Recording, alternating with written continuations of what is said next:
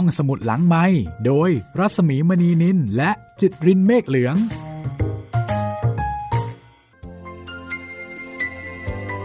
สวัสดีค่ะคุณผู้ฟังค่ะได้เวลากลับมาเจอกันอีกแล้วนะคะกับห้องสมุดหลังไมค์เวลาพักผ่อนฟัง4แผ่นดินวันนี้เป็นตอนที่10แล้วนะคะโชคร้ายนิดนึงค่ะเล่าเรื่อง4แผ่นดินตรงกับช่วงเวลาที่คนเล่ามีปัญหาเรื่องของสุขภาพพอดิบพอดีแล้วก็เป็นปัญหาสุขภาพที่ค่อนข้างจะเรื้อรังนะคะนั่นก็คือซุ้มเสียงแล้วก็เกิดอาการคออักเสบเพราะฉะนั้นถ้าเกิดว่าเสียงอาจจะเปลี่ยนอาจจะเพี้ยนไปบ้างก็ต้องขออภัยด้วยความขออภัยในความไม่เหมือนเดิมนะคะก็ถือซะว่าเปลี่ยนบรรยากาศกันละกันค่ะหรือถ้าเกิดว่าจะมีเสียงกระแอมกระไอไปบ้างก็ยิ่งต้องขออภัยด้วยเช่นกันนะคะเอาล่ะวันนี้เพื่อไม่ให้เป็นการเสียเวลาค่ะเรามาทวนความเดิมกันเลยนะคะความเดิมตอนที่แล้วพลอยมาพักอยู่ที่บ้านช้อยเพื่อเตรียมจัดงานโกนจุกที่เสด็จจะจัดโกนจุกประธานให้นะคะพลอยได้มาอยู่บ้านช้อยซึ่งมีบรรยากาศอบอุ่นเป็นกันเองมีคุณพ่อคุณแม่ที่อารมณ์ดีช้อยกับพลอยก็ต้องเตรียมตัวนะคะในการที่จะเข้าสู่พิธีโกนจุกด้วยความตื่นเต้นแต่ก็ถือได้ว่าเป็นช่วงเวลาที่พลอยอบอุ่นแล้วก็มีความสุขมากที่สุดช่วงหนึ่งทีเดียวพอถึงวันโกนจุกค่ะปรากฏว่าสิ่งที่พลอยไม่คาดคิดก็เกิดขึ้นเจ้าคุณพ่อของพลอยมาร่วมงานด้วยโดยมีพ่อเพิ่มติดตามมานะคะทำให้พลอยดีใจมากเพราะว่าก่อนหน้านี้ถึงแม้ว่าพลอยจะมาอยู่บ้านช้อยด้วยความสุขแต่พลอยก็รู้สึกอ้างว้างอยู่ลึกๆเพราะรู้สึกว่างานนี้ไม่ใช่งานของตัวเองตัวเองเป็นเพียงผู้ประกอบอาศัยเท่านั้นแต่เมื่อคุณพ่อมาด้วยพลอยก็รู้สึกอบอุ่นเหมือนกับคนที่มีญาติมีครอบครัวพลอยได้มีโอกาสพูดคุยกับพ่อเพิ่มพี่ชายถึงคนทางบ้านเรื่องราวจะเป็นอย่างไรต่อไปนะคะติดตามช่วงเวลาประทับใจของพลอยได้เลยค่ะกับ4แผ่นดินตอนที่10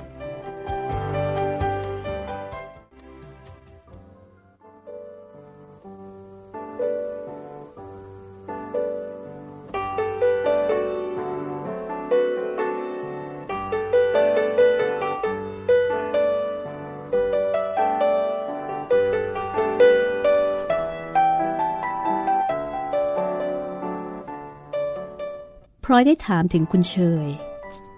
พี่สาวต่างมารดาซึ่งมีความสัมพันธ์อันดีต่อกัน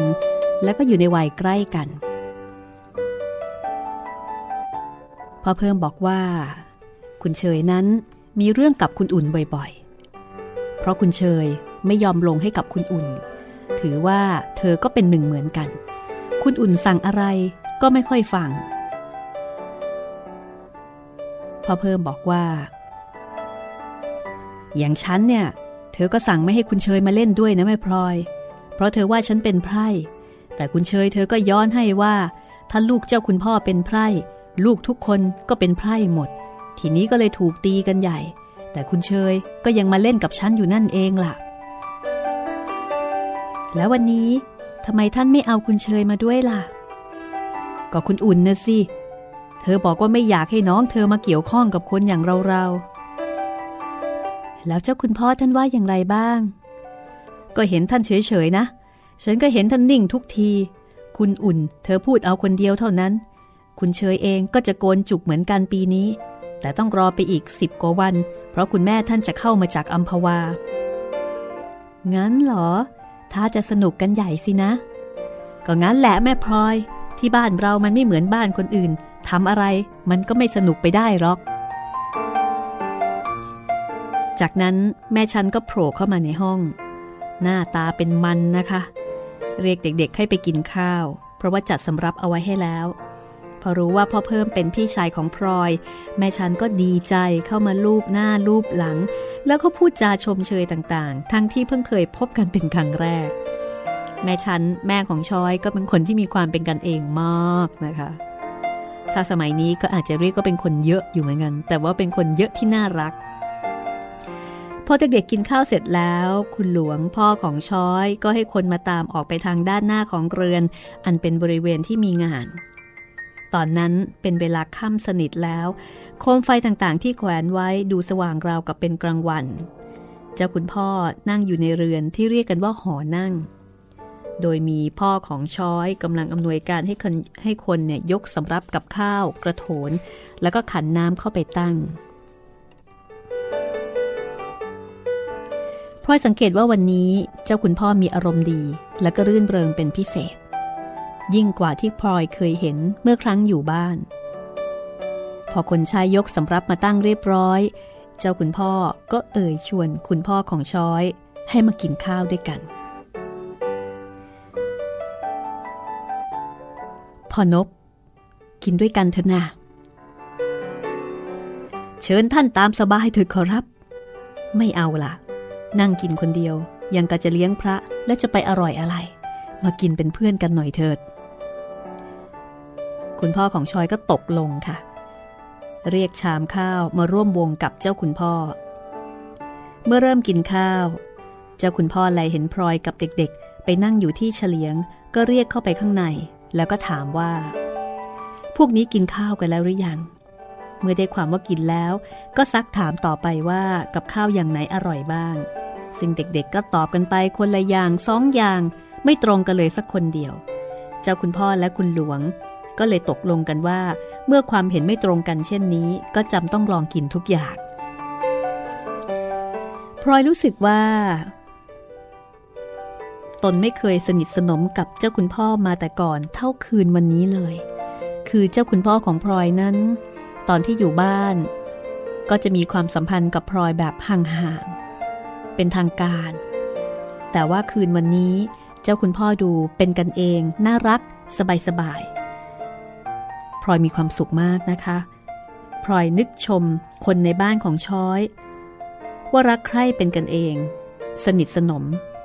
แต่พอเจ้าคุณพ่อมาในบ้านนี้เจ้าคุณพ่อก็กลายเป็นคนที่เป็นกันเองและสนิทสนมอย่างที่พลอยเคยใฝ่ฝันอยู่ตลอดมายิ่งเห็นเจ้าคุณพ่อพูดคุยด้วยอารมณ์รื่นเริงหัวเราะต่อกระซิกทักทายคนทั่วไปพลอยก็ยิ่งปลื้มความรักที่มีต่อเจ้าคุณพ่อซึ่งฝังลึกอยู่ในหัวใจเพราะไม่มีโอกาสจะแสดงได้ก็ดูเหมือนจะท่วมท้นออกมายิ่งมองไปดูคุณหลวงพ่อของช้อยซึ่งพยายามที่จะเอาอกเอาใจเจ้าคุณพ่อของพลอยด้วยความนิยมรักใคร่และเห็นพี่เนื่องซึ่งดูเหมือนจะคอยฟังแล้วก็จดจำทุกคำที่เจ้าคุณพ่อพูดแล้วก็หัวเราะด้วยเมื่อผู้ใหญ่หัวเราะตลอดจนช้อยซึ่งปกติก็ไม่ค่อยจะชอบใครง่ายๆช้อยก็นั่งมองเจ้าคุณพ่อของพลอยด้วยความเลื่อมใสเช่นกันแล้วก็แสดงกิริยาอาการเรียบร้อยผิดปกติพลอยก็ยิ่งปลื้มใจพลอยอยากจะแสดงความรู้สึกนิยมยินดีที่ตนมีต่อเจ้าคุณพ่อนั้นออกมาให้ปรากฏก็เลยคลานไปหยิบพัดซึ่งเป็นพัดขนกวางนะคะอยู่ที่ริมฝาเรือน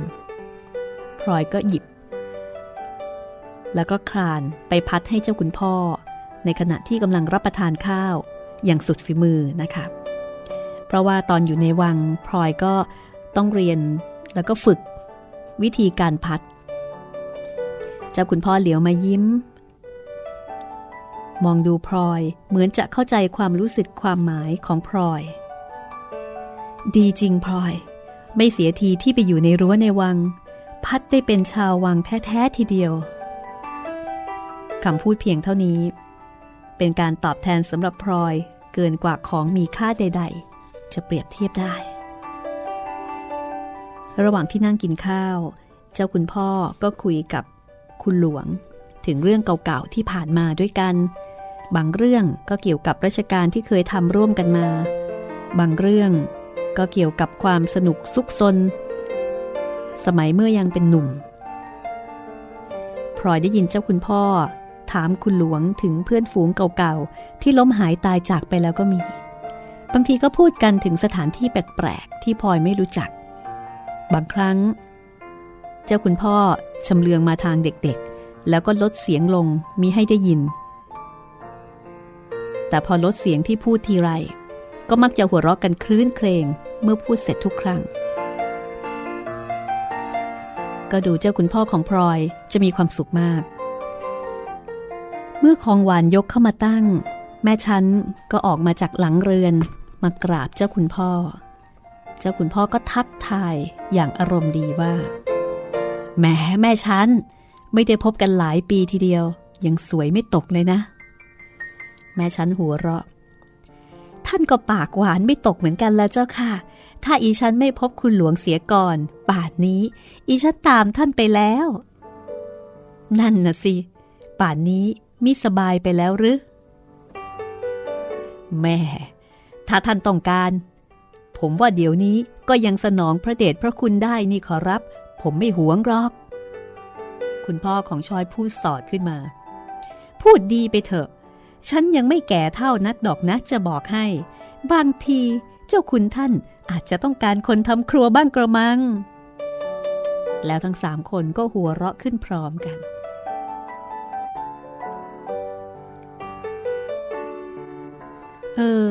เดี๋ยวนี้ท่านยังเล่นระนาดเอกอยู่หรือเปล่าขอรับ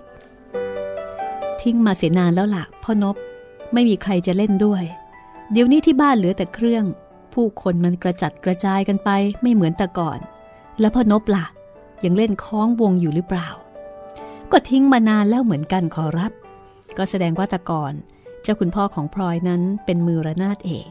ในขณะที่พ่อของช้อยที่มีชื่อเดิมว่านพเป็นคนเล่นคล้องวงนะคะแล้วทั้งคู่ก็รู้จักมักคุ้นกันรู้ฝีมือกันพ่อนพฉันว่าเรามาลองฝีมือกันสักทีดีไหมล่ะฉันจะตีระนาดเองพ่อนพตีคล้องวงพ่อของช้อยหัวเราะกากก่อนจะตอบว่าโอ้ผมตามท่านไม่ทันหรอกขอรับไม่เอานะอย่าทอมตัวท่านบอกให้ตีก็ตีไปสิมัวแต่อิดออดร่ำไรอยู่ได้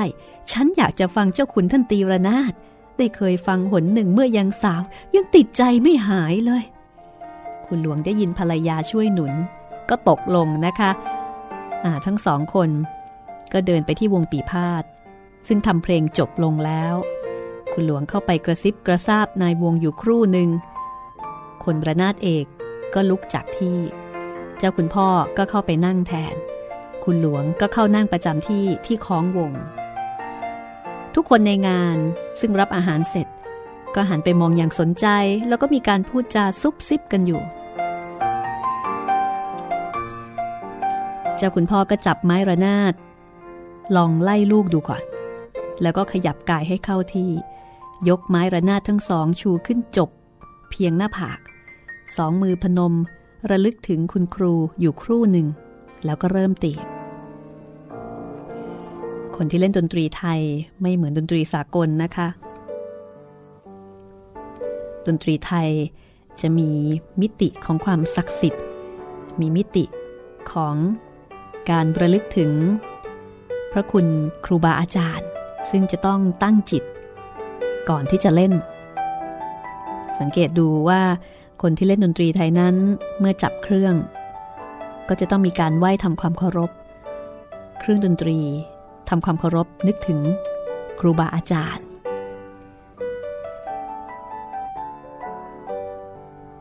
อันนี้ก็เป็นวัฒนธรรมไทยที่น่ารักนะคะซึ่งฝรั่งไม่ได้มีแบบนี้พลอยตื่นเต้นมากนี่เป็นครั้งแรกที่เคยเห็นเจ้าคุณพ่อเป็นตัวของตัวเองอย่างสมบูรณ์และก็ที่สำคัญเป็นครั้งแรกที่พลอยจะมีโอกาสเห็นเจ้าคุณพ่อเล่นดนตรีเจ้าคุณพ่อเริ่มต้นตีเบาๆตามทำนองช้าๆเข้ากับเสียงฉิ่งและตะโพนที่ดังเป็นจังหวะสายตาเจ้าคุณพ่อทอดไปข้างหน้าขณะนี้อารมณ์ของท่านคลุกเคล้าอยู่เฉพาะกับดนตรีโดยสิ้นเชิงเสียงเพลงที่เจ้าคุณพ่อบรรเลงจากระนาดทำให้พลอยเศร้าใจในขั้นแรกเพราะดูเหมือนจะเป็นคำพรรณนาถึงความหลังที่ผ่านไปแล้วอย่างไม่มีวันหวนคืนมาถ้อยคำที่เจ้าคุณพ่อพูดด้วยดนตรีนั้น เต็มไปด้วยความสงสัยเครือบแคลงใจบางตอนก็มีพ้อรำพันถึงความหลัง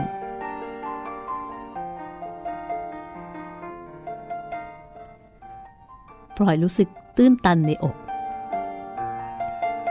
มีก้อนแข็งๆมาจุกที่คอหอยน้ำตาอุ่นๆเริ่มจับที่ขอบตาทั้งสองข้างแต่แล้วเจ้าคุณพ่อก็เปลี่ยนจังหวะเป็นเร็วขึ้นความเครือบแคลงสงสัยและความทุกโศกทรมานใจก็ค่อยๆ คลายลงความรื่นเริงเข้ามาแทนที่ระนาดกระชั้นเร็วขึ้นกลายเป็นเสียงคนวิ่งเล่นคนหัวเราะเสียงนกร้องแดดออกยามเช้าดอกไม้บานไม้ระนาดที่เจ้าคุณพ่อเหวี่ยงไปมาโดยเร็วตามลูกระนาดกระทบแสงไฟเหมือนกับผีเสื้อสองตัวบินไปเกาะที่ดอกไม้ดอกโน้นบ้างดอกนี้บ้างเร็วขึ้นอีกเร็วขึ้นอีกเสียงชิ่งเสียงฉาบเสียงกรองแขกดังเร้าใจเจ้าคุณพ่อเปิดเผยให้เห็นความสนุกในชีวิตความขบขันความรื่นเริงของคนที่ปราศจากความทุกข์น้ำตาของพลอยแห้งหายไปโดยไม่รู้ตัวยังคงนั่งยิ้มมองเจ้าคุณพ่ออย่างตาไม่กระพริบหัวใจเต้นแรงเข้ากับจังหวะของเพลงทุกคนที่นั่งฟังนิ่งเหมือนถูกสะกดไม่มีใครพูดจากับใครที่สูบบุหรี่ก็นั่งถือบุหรี่ปล่อยให้ไหม้ไปเองที่เคี้ยวหมากก็หยุดเคี้ยวนั่งอมหมากอยู่ในปากจนชืดแม่ฉันซึ่งนั่งอยู่ใกล้ๆกับพลอยก็หายใจถี่หายใจแรงจนพลอยได้ยินช้อยพี่เนื่องและพ่อเพิ่มก็นั่งตัวแข็งเลิกพูดจาซุบซิบกันคุณสายค่อยๆย่องออกมาจากในเรือนมานั่งลงใกล้ๆแม่ฉันแล้วก็กระซิบว่าฉันนึกแล้วไม่มีผิดไม่มีใครตีได้อย่างนี้อีกแล้วได้ยินที่ไหนเป็นจำได้ทีเดียวพลอยเหลือไปดูทางด้านหลังเรือนก็เห็นว่าข้างๆลับแลตามประตูทุกช่องแสงโคมกระทบกับดวงตาหลายสิบคู่พวกคนในบ้านและคนมาช่วยงานพากันเลิกทำงานชั่วคราวเมื่อได้ยินเสียงระนาดอย่างที่ไม่เคยได้ยินมาก่อนเจ้าคุณพ่อเปลี่ยนจังหวะไปอีกต่อไปนี้เป็นการล้อหลอกระหว่าง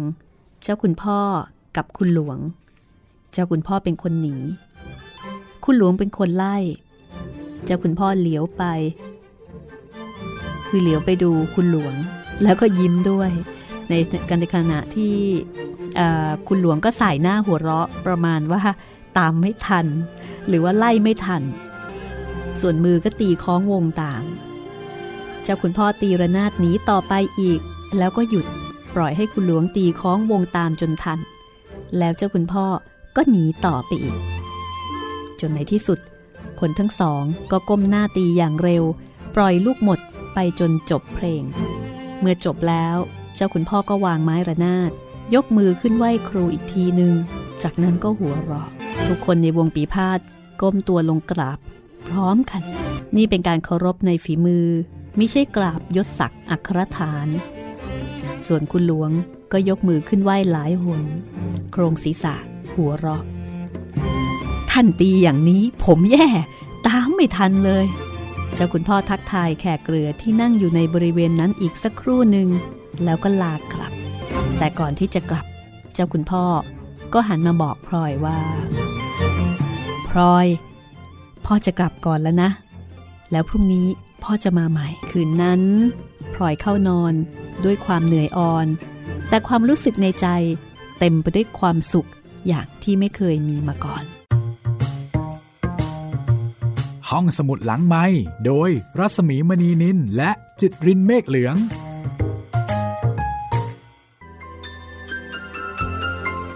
มาถึงช่วงที่2นะคะตอนที่10ของ4แผ่นดินค่ะรู้สึกว่าตอนนี้จะเป็นขวัญใจของผู้ฟังนะคะมีฟีดแบ็กมาที่ Facebook เยอะเลยบอกว่าฟังถึงตอนนั้นตอนนี้มีแม่พลอยเป็นเพื่อนยินดีนะคะก็ขอให้ฟังอย่างมีความสุขค่ะ เพียงแต่คนจัดเองก็รู้สึกว่าเล่าเรื่องสี่แผ่นดินแบบไม่ค่อยเต็มศักยภาพเสียงสักเท่าไหร่เพราะว่ามาเริ่มเรื่องนี้ตอนช่วงที่สุขภาพไม่ค่อยจะเต็มร้อยพอดีเลยแต่ว่าก็ไม่สามารถจะหยุดรอได้นะคะก็ต้องเล่าไปทั้งที่เสียงเป็นแบบนี้ละค่ะ ก็ต้องขออภัยในความไม่เต็มร้อยนะคะแต่จริงๆคุณผู้ฟังอาจจะชินไปแล้วก็ได้นะหรือเปล่าก็ถือว่าเปลี่ยนบรรยากาศใจเต็มร้อยนะคะเพียงแต่เสียงอาจจะไม่ค่อยเต็มสักเท่าไหร่ฟังสี่แผ่นดินตอนที่10เป็นตอนที่มีความสุขนะคะนึกภาพพลอยที่ปลื้มใจมีความสุขใจอบอุ่นใจที่เจ้าคุณพ่อมาร่วมงานกวนจุกซึ่งตอนแรกพลอยรู้สึกว้าเหวเพราะว่าตัวคนเดียวไม่มีญาติพี่น้องที่ไหนไม่ว่าจะเหลียวไปทางไหนก็เจอแต่ญาติและก็ครอบครัวของช้อยแม้ว่าครอบครัวของช้อยจะดูแลพลอยดีอย่างไรแต่ก็ไม่สามารถจะชดเชยความรู้สึกโดดเดี่ยวโดยไม่มีคนในครอบครัวมาร่วมงานด้วยได้แต่เมื่อเจ้าคุณพ่อมาพร้อมกับพ่อเพิ่มแล้วก็มาแบบที่เหมือนเป็นประธานในพิธีมาอย่างมีความสุขแล้วก็มาสร้างความสุขให้กับงานด้วยการเล่นดนตรีที่ทุกคนประทับใจพลอยก็ปลื้มสุดๆเลยล่ะค่ะเป็นเวลาที่พลอยมีความสุขมากที่สุดอีกช่วงหนึ่งในชีวิตเลยทีเดียวเรื่องราวจะเป็นอย่างไรต่อไปนะคะกับเวลาดีๆของพลอยในงานโกนจุกสนุกกันต่อเลยค่ะ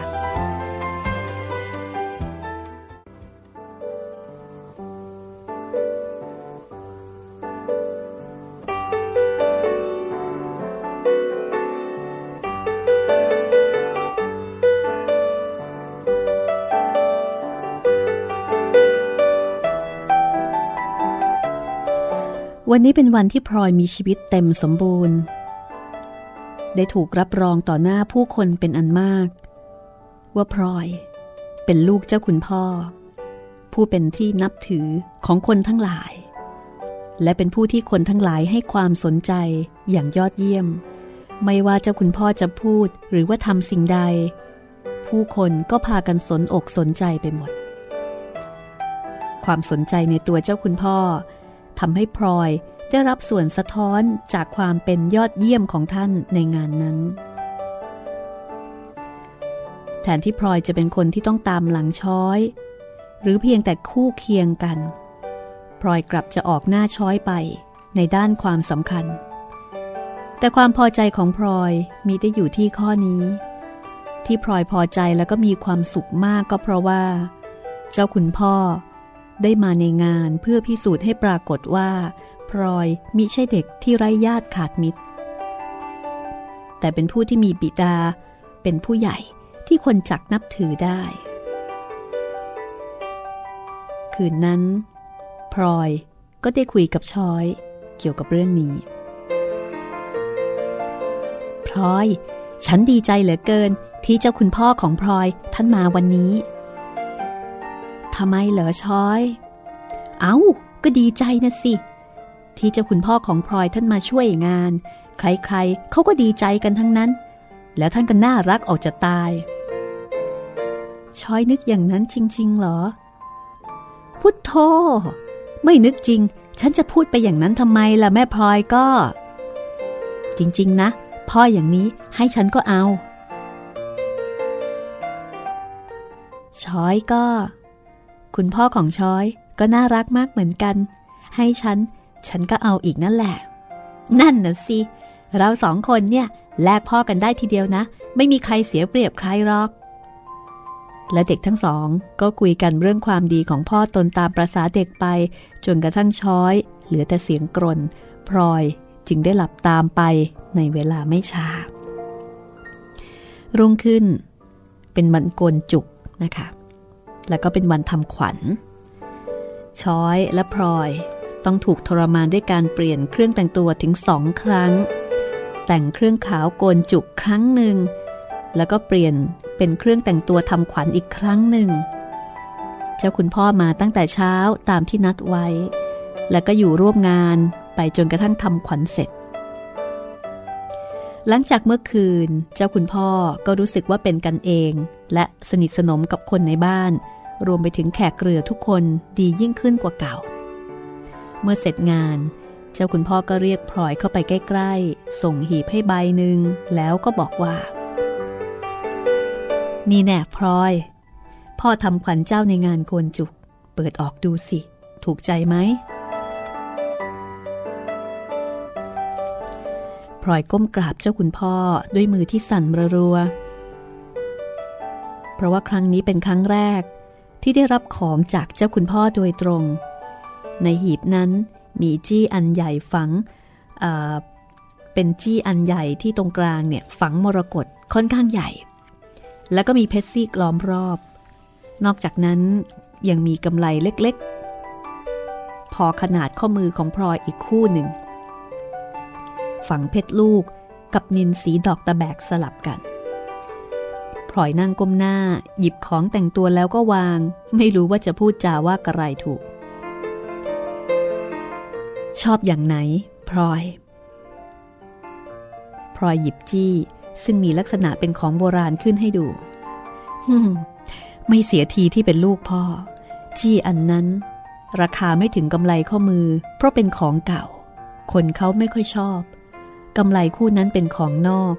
พ่อเพิ่งสั่งซื้อมาแต่จี้เป็นของคุณย่าของเจ้าก็ชอบถูกทีเดียวพลอยดีใจที่เจ้าคุณพ่อชมว่าเลือกของได้ถูกสำหรับช้อยเจ้าคุณพ่อทำขวัญแหวนงูวงหนึ่งขณะนั้นแม่ฉันก็เข้ามานั่งอยู่ข้างๆแล้วก็ช่วยดีใจแทนเด็กทั้งสองคนอีกยกใหญ่เจ้าคุณพ่อนั่งคุยอยู่อีกเล็กน้อยฝากฝังพลอยกับคุณสายอีกตามสมควรแล้วก็ลากลับไปงานกลจุกของพลอยและช้อยผ่านไปอย่างเรียบร้อยไม่มีอุปสรรค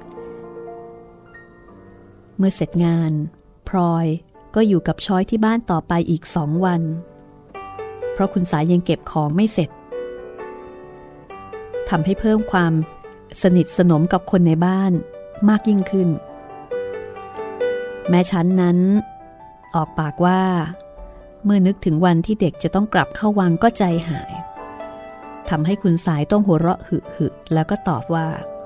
ถ้าขืนปล่อยให้อยู่ที่นี่ต่อไปอีกสัก7 วันคงจะกลายเป็นโจรไปทั้ง2 คนเพราะมีแต่คนช่วยตามใจส่วนพี่เนื่องก็ให้สัญญาว่าเมื่อพลอยกับช้อยกลับไปแล้วจะพยายามไปหาให้บ่อยที่สุดในที่สุดวันที่จะต้องกลับเข้าวังก็มาถึงคุณสายหอบข้าวของพรุงพรังขึ้นรถกลับตามทางเดิมมีพี่เนื่องมาส่งจนถึงประตูข้างนอกพอเดินผ่านประตูชั้นในกลับตำหนักก็มีคนรู้จักทักกันเกลียวกราวเหมือนเมื่อวันแรกที่พลอยเข้าวังมากับแม่ผิดกันแต่ที่ว่าคราวนี้พลอยรู้สึกตัวว่าเป็นผู้ใหญ่คุ้นเคยต่อโลกคุ้นเคยต่อเหตุการณ์คุ้นเคยต่อคนทั้งปวงเป็นคนมีหลักฐานมากกว่าวันแรกที่เข้ามาในวัง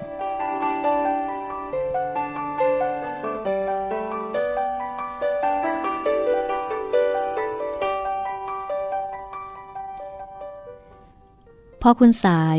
พลอยและช้อยเดินทางมาถึงตำหนักยังไม่ทันที่จะได้เข้าห้องก็มีข้าหลวงคนหนึ่งรีบมาหาคุณสายบอกว่าเสด็จรับสั่งให้คุณสายขึ้นเฝ้าในทันทีที่มาถึงข้าหลวงคนนั้นมองพลอยแบบแปลกๆแต่พลอยก็ไม่ได้เฉลียวใจคุณสายรีบเปิดห้อง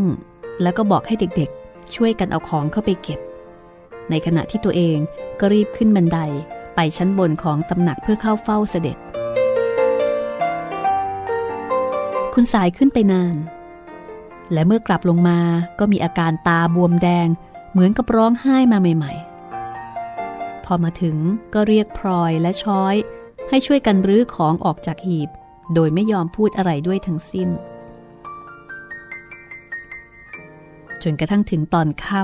ำคุณสายเรียกพลอยเข้าไปในห้อง2 ต่อ 2ร้องไห้แล้วก็บอกให้พลอยรู้ว่าแม่ของพลอยนั้นตายเสร็จแล้วที่ฉะเชิงเทราเพราะว่าลูกในท้องคลอดก่อนกำหนดแม่อยู่ได้2 วันก็ตาย ก่อนตายมิได้สั่งเสียอะไรญาติทางโน้นก็ช่วยกันเผาศพจนเสร็จไปแล้วเสด็จเพิ่งจะทรงทราบแน่เมื่อวานนี้จึงรับสั่งเรียกคุณสายขึ้นไปแล้วก็มอบภาระให้บอกแก่พลอยให้ทราบ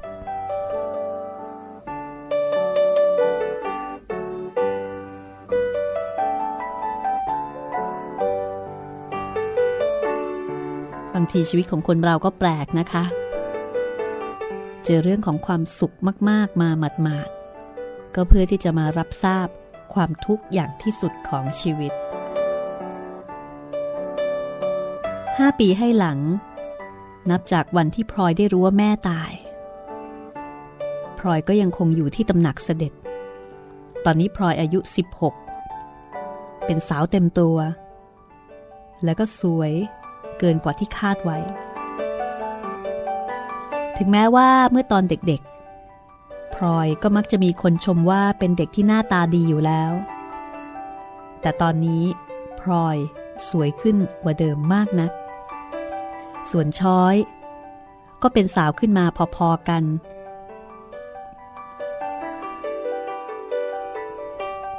แต่จำนวนปีและร่างกายที่เติบโตขึ้นไม่ได้ทำให้นิสัยของช้อยเปลี่ยนไปช้อยยังคงเป็นช้อยคนเดิมที่สนุกสนานร่าเริงและมีความคิดเห็นเป็นของตัวเองเหมือนแต่ก่อนต้องบอกว่าแม่ช้อยเป็นตัวละครที่มีสีสันมากนะคะทำให้สี่แผ่นดินเนี่ยสนุกขึ้นเยอะเลย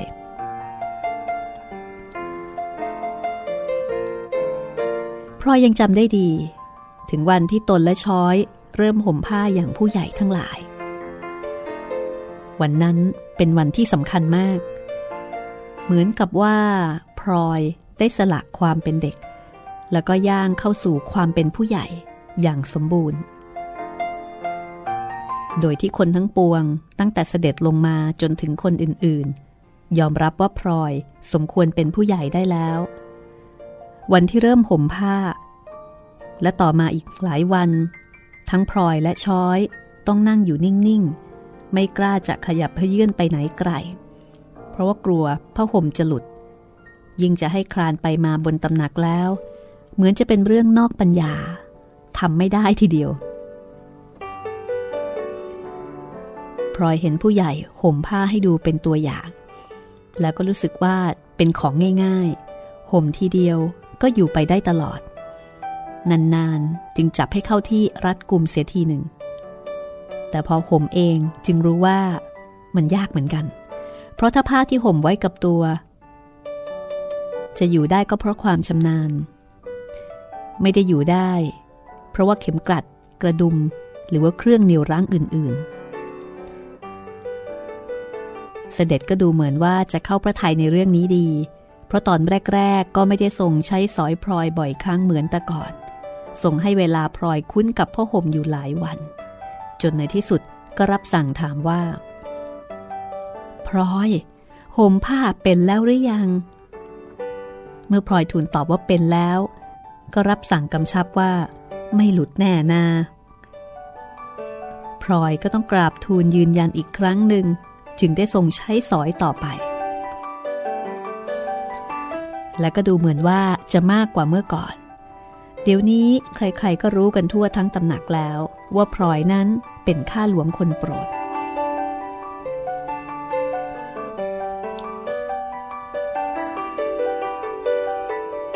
การเป็นข้าหลวงคนโปรดของเสด็จนั้นก็มีทั้งข้อดีและก็ข้อเสียข้อเสียก็คือพลอยมีเวลาเป็นของตัวเองน้อยกว่าคนอื่นๆเพราะว่าต้องคอยปรนนิบัติรับใช้เกือบตลอดเวลาจะมีเวลาส่วนตัวจริงๆก็ตอนที่เสด็จเข้าบรรทมหรือยังบรรทมไม่ตื่นส่วนเสียอื่นๆก็มีคนอิจฉามีคนค่อนแค่หาเรื่องแต่เรื่องนี้พลอยมีผู้ช่วยนั่นก็คือช้อยซึ่งคอยออกรับแทนอยู่เสมอทำให้คนอื่นไม่กล้าเพราะว่าช้อยนั้นเป็นคนที่มีชื่อเสียงประจำเสียแล้วในการเอาจริงคนก็เลยค่อนข้างกลัวไม่มีใครกล้าแย้มนะคะการอยู่ใกล้ชิดพระองค์เสด็จนั้นถึงบางครั้งพลอยจะเหนื่อยแต่ก็ไม่ได้ท้อถอย เพราะถือว่าเป็นการตอบแทนที่เสด็จทรงพระเมตตาชุบเลี้ยงมายิ่งกว่านั้นการที่อยู่ใกล้ชิดพระองค์ก็ทำให้พลอยได้รู้ได้เห็นและบางครั้งก็ได้ตามเสด็จไปในที่บางแห่ง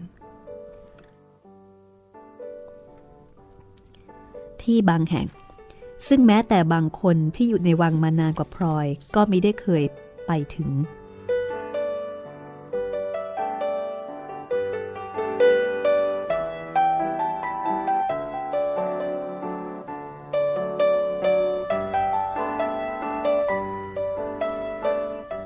ที่เป็นที่ยอดเยี่ยมของในวัง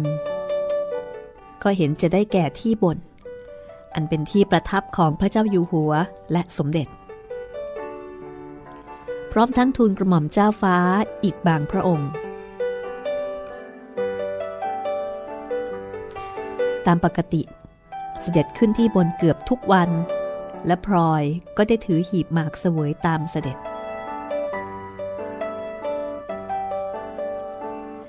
ตอนแรกๆพลอยก็รู้สึกเกรงกลัวเมื่อเสด็จแล้วก็ได้แต่นั่งคอยรับเสด็จกลับตำหนักอยู่แค่อัฐจันทร์พระที่นั่งแต่ต่อมาพลอยก็เริ่มกล้าขึ้นนะคะเวลาตามเสด็จขึ้นบนก็ได้คลานซอกซอนไปจนทั่วเท่าที่จะไปได้คือตอนแรกๆไม่กล้าไปไหนแต่ช้อยเนี่ยเป็นคนกล้าช้อยทำให้ดูก่อนแล้วก็กลับมาเล่าให้พลอยฟังทำให้พลอยอยากรู้อยากเห็นประกอบกับพลอยได้รู้จักกับคุณพนักงานบางคนที่เป็นญาติแล้วก็เจ้าจอมบางคนเนี่ยก็ได้รู้จักในฐานที่เป็นญาติเช่นกันต่อมาพลอยก็เลยกล้าขึ้นก็เลยทำตามอย่างช้อยนะคะจึงได้เห็นความเป็นไปของที่บนอย่างใกล้ชิดที่บนในที่นี้ก็อย่างที่บรรยายมานะคะว่าเป็นที่ประทับของล้นเกล้ารัชกาลที่5แล้วก็สมเด็จในที่นี้ก็คือสมเด็จพระศรีพัชรินทราบรมราชินีนาถนะคะซึ่งเป็นพระพันปีหลวงแล้วก็มีทูลกระหม่อมเจ้าฟ้าอีกบางพระองค์ตามท้องเรื่องพลอยก็มีโอกาสที่ได้เข้าเฝ้านะคะคือติดตามเสด็จไปเข้าเฝ้าพระเจ้าอยู่หัวด้วยแล้วก็ในนี้ก็จะมีการบรรยายถึงห้องเขียวซึ่งเป็นห้องทรงพระสำราญเป็นที่เสวยพระกยาหารของพระเจ้าอยู่หัวซึ่งครั้งแรกที่พลอยได้เห็นพระเจ้าอยู่หัวอย่างใกล้ชิดในที่ระโหฐานนั้นพลอยถึงกับขนลุกเกลียวทั้งตัวเพราะรู้ดีว่าที่ที่ตนไปถึงนั้นเป็นที่ที่ศักดิ์สิทธิ์เพียงใดบนพระที่นั่งอันกว้างใหญ่ไพศาลและในห้องที่ได้เห็นอยู่เฉพาะหน้าเป็นที่อยู่ของเจ้าชีวิตคนไทยทั้งมวลในสมัยนั้นคือเรียกได้ว่าพลอยได้มาอยู่ตรงณจุดที่เป็นหัวใจของประเทศการเป็นไปทุกอย่างของโลกภายนอกได้ไปรวมอยู่ณที่นั้นไม่มีที่อื่นใดจะสำคัญไปกว่าเมื่อเสด็จขึ้นเฝ้านั้นตามธรรมดาก็จะเป็นเวลาเสวยเสด็จเข้าเฝ้าในห้องเขียวซึ่งจะมีเจ้านายพระองค์อื่นอีกเป็นอันมาก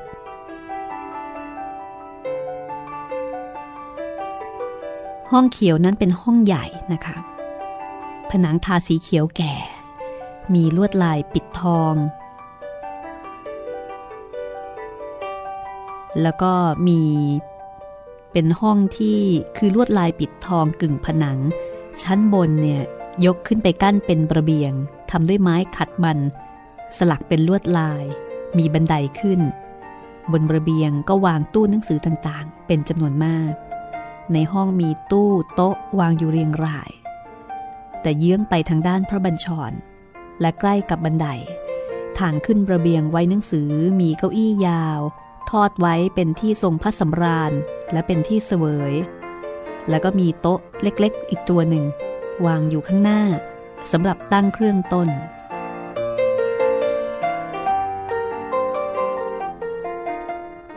เกี่ยวกับรายละเอียดของห้องเขียวหรือว่าห้องเหลืองห้องต่างๆซึ่งเรียกกันว่าที่บนนี้ตอนหน้าจะมาอธิบายเกร็ดความรู้ให้ฟังกันละกันนะคะเกร็ดความรู้ประกอบ4แผ่นดินที่จะทำให้